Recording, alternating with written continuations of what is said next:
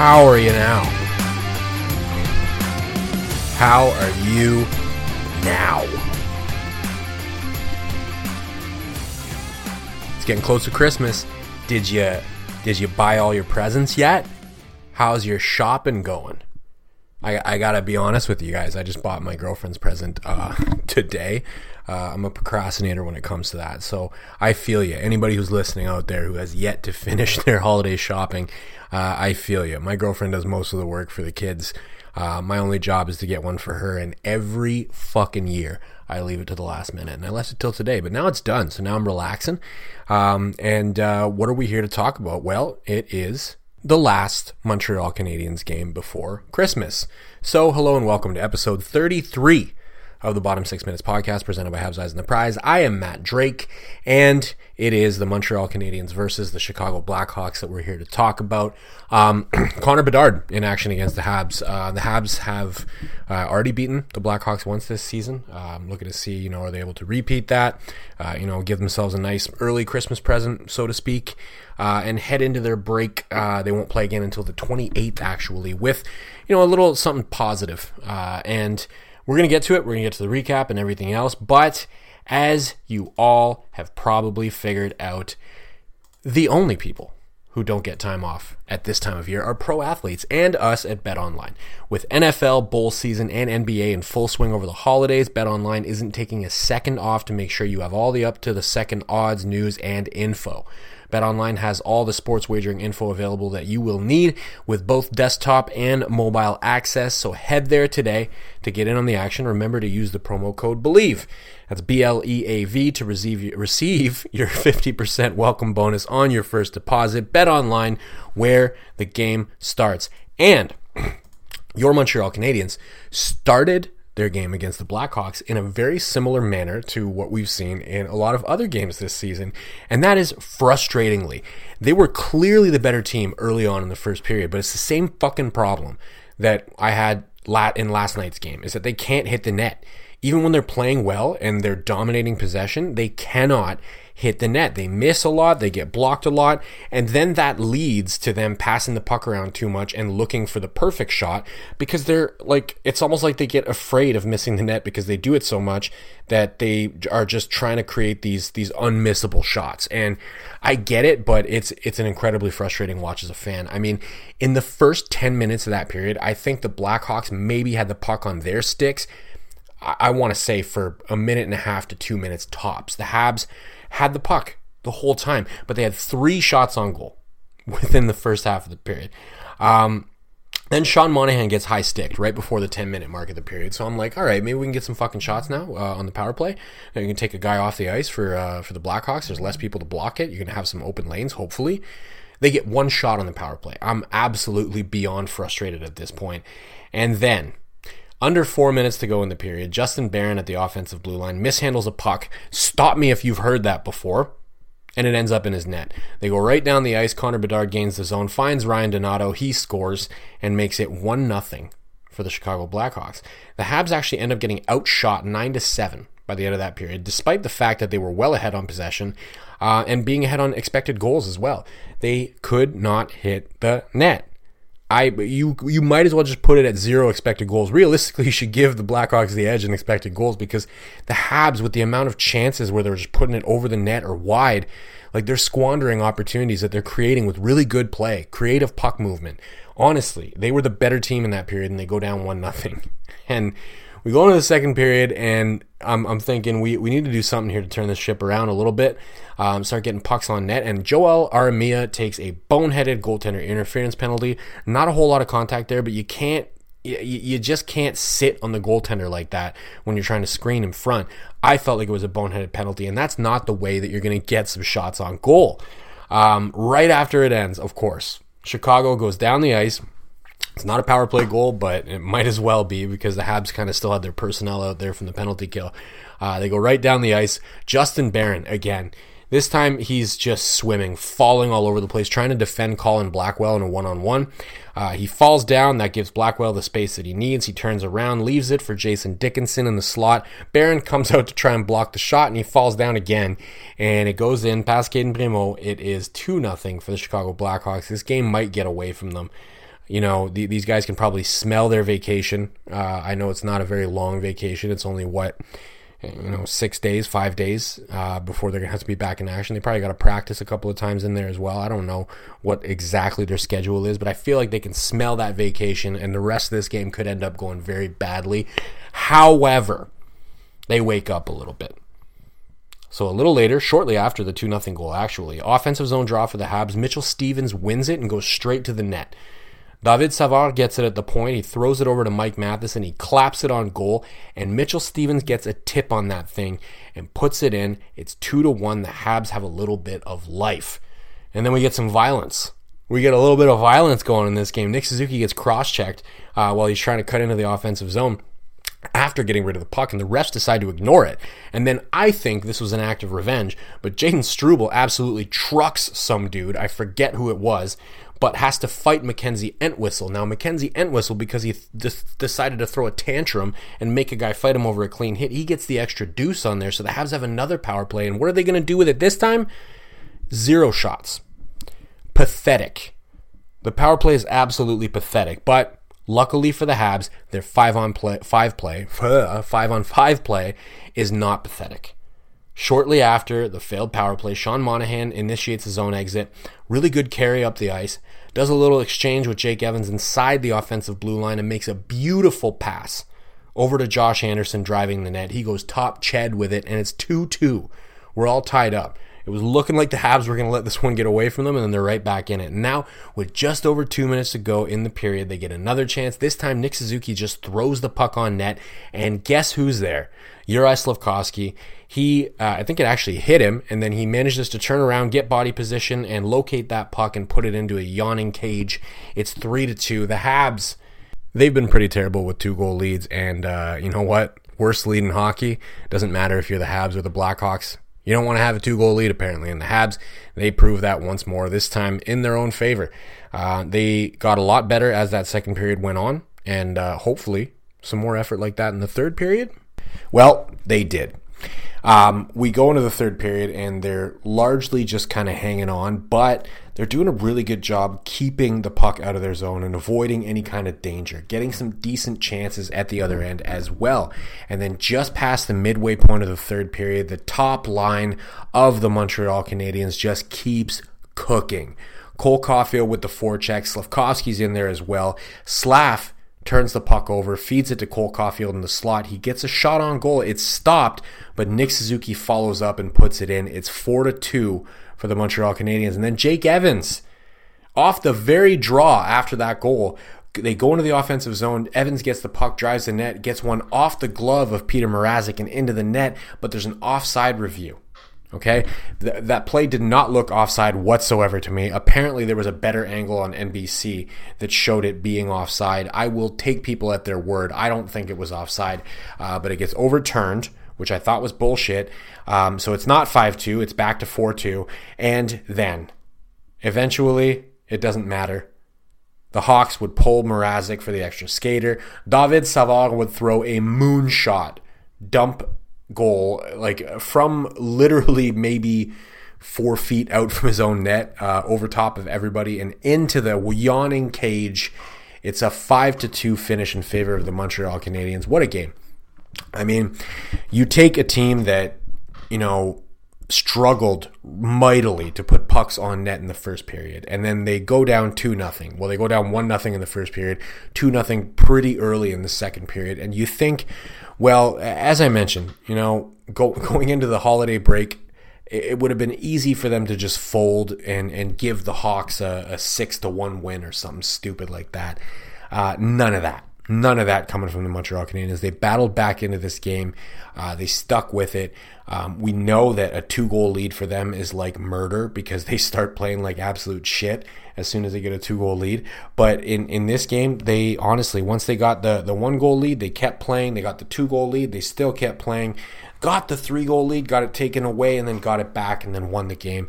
Um, that's a really good way to end uh, the, well, uh, the holiday road trip, at least going into the Christmas break here. We're going to see them next on the 28th of December. And I think this was a really good gift for them to give themselves uh, to have a game like that um, to, to, to go out on. So that brings me to your player of the game. And for me, for my money, um, I, I, know some people may disagree with this, but I'm going with Juraj Slafkovsky. I think he played uh, a fantastic game for the Montreal Canadiens. I thought he was so good on the forecheck, so good going into corners, battling for pucks.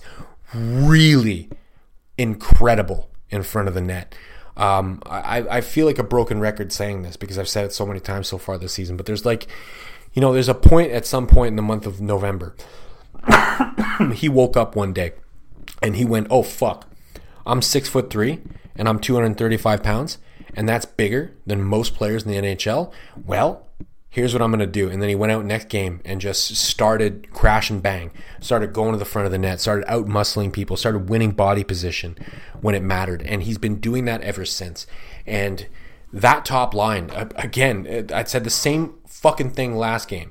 That top line, in and of itself, could be the overall players of the game. Uh, but for me, it was Juraj Slafkovsky that was number one, just because I love that you know, almost thankless style of hockey. Like the goal he scored was greasy. That's a greasy goal.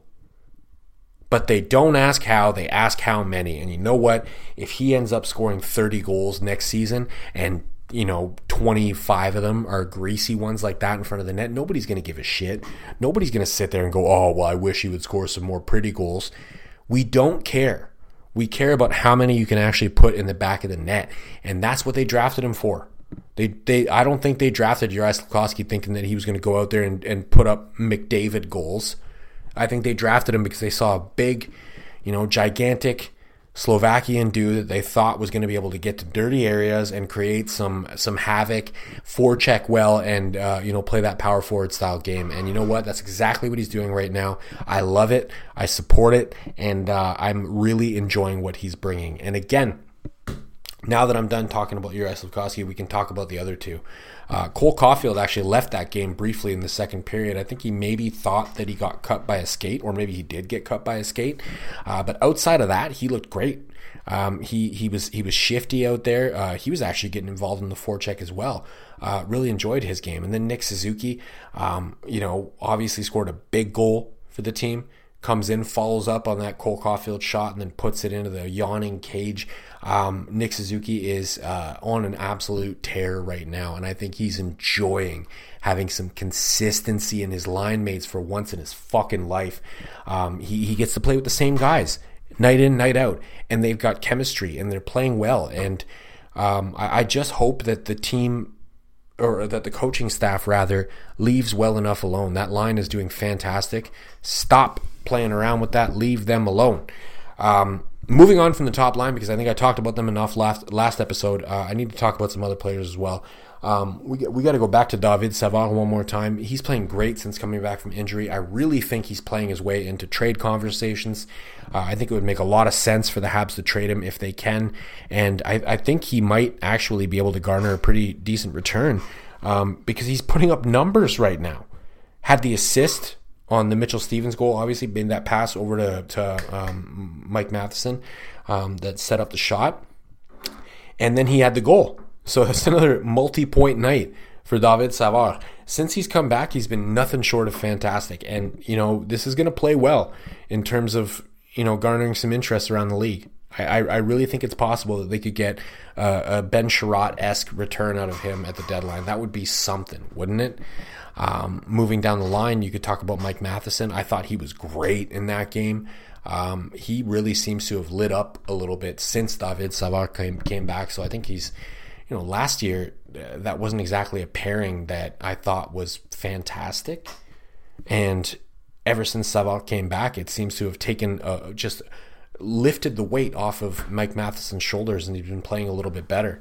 Um, so really enjoying that as well. Uh, Josh Anderson obviously got a big goal in that game. Um, another guy that you know they're hoping for sure can maybe recapture some of his trade value that he had last season. Um, I don't know if that's possible. I think that that that ship may have kind of sailed a little bit, but um, you know, if he keeps putting up numbers, again, they don't ask how, they ask how many. And the other question that they tend to ask is, what have you done for me lately? Josh Anderson lately has been doing a fair bit. So, you know, never say never. It's possible that they figure out something there. And um, if, if he keeps that level of play, it's, it's, it's possible that, that, uh, you know, somebody comes knocking. And we know he's got the profile of a player who gets GMs out of bed. We know that, right? A six foot three guy who skates fast and shoots the puck real hard, he gets GMs out of bed. So it's entirely possible. Um, I don't know. Outside of that, listen, I, I got no complaints about that game. Um, obviously, I had I had my issues with the way that they played in the first period and the start of the second period as well. But you know, they really regrouped, uh, came together, and played well after that. Uh, Cayden Primeau played played well in net, um, not spectacular, but good enough to get the win. Um, no complaints about his game whatsoever. Uh, Jayden Struble really liked him in that game. I like Kaiden Guhle in that game a lot as well. Um, th- there's just a lot to like in that game, and I really hope that this, uh, you know, strong play heading into the holiday break uh, does not lead to any kind of complacency. I hope that they come out of that break just as strong as they went in, and I hope that they keep giving us this this compete level that's allowing them to overcome these deficits. That's two comebacks in a row, two times in a row that they've come back from more than or, or come back from two goals down. I don't care if they win or they lose, right? Seeing them have that ability to compete, that ability to stay in a game when it seems like they're down and out, um, th- that's worth more to me than two points. That's worth more to me than making the playoffs. That's worth more to me than than anything right now because this is a young team that's playing a lot of young players. They had a third line in that game that had multiple probable AHL players on it. They had a fourth line that's almost exclusively AHL players. Um, you have to look at what they're doing within the context of what kind of roster they're putting out there. And right now, it's the, the, the on ice product is good. It's entertaining, and you're seeing this while also knowing that it's not a finished product. This is not the team that's supposed to go out and win the Stanley Cup. This is not the end of the rebuild. This is, you know, year what? Year two, year three of the rebuild, really, since they actually committed to it. And this is what we're seeing. This is great news. Um, we're, we're, seeing a lot of young players take steps forward in their careers. And I, I think that the, the the longer that they can keep this up, the longer that they can maintain this level of play, the longer that they can continue to stay in games when it looks like they're completely fucking out of them, the better it is for this rebuild because we get to evaluate a lot of young players and at the same time we get to be entertained as fans. And um, you know, I, I, I, can't speak for everybody, but for me, being entertained is is paramount. And uh, I was entertained by this game. I was entertained by the last game, even though they fucking blew it in the final seconds of overtime. And um, you know, I, I just hope they can keep this ride going because it's it's been fun watching this team, and that that's I think key for anybody who's a fan of the team is is being able to at least enjoy the games that you're watching. Um, there's been a few years recently where it's been kind of hard at times to enjoy the games. Um, this year so far has been very enjoyable. So uh, I'm going to end it off there. I'm going to wish everybody who's listening a very Merry Christmas or whatever holiday that you happen to celebrate. Uh, I hope that it's fantastic for you. Uh, I hope it's filled with nothing but drinks. Um, and if you don't drink, I hope it's filled with just good food and family. And uh, I hope you get to relax a little bit. I hope you get some time off.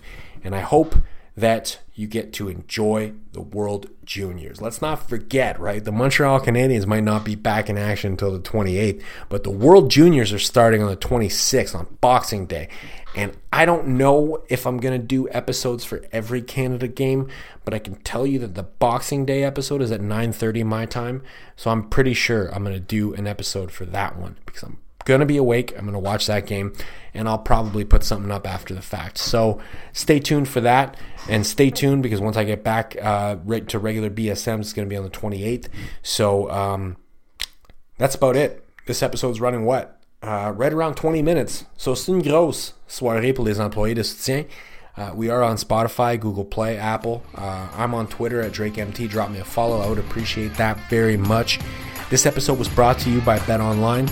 Thank you, as always, for listening, and of course, à la prochaine.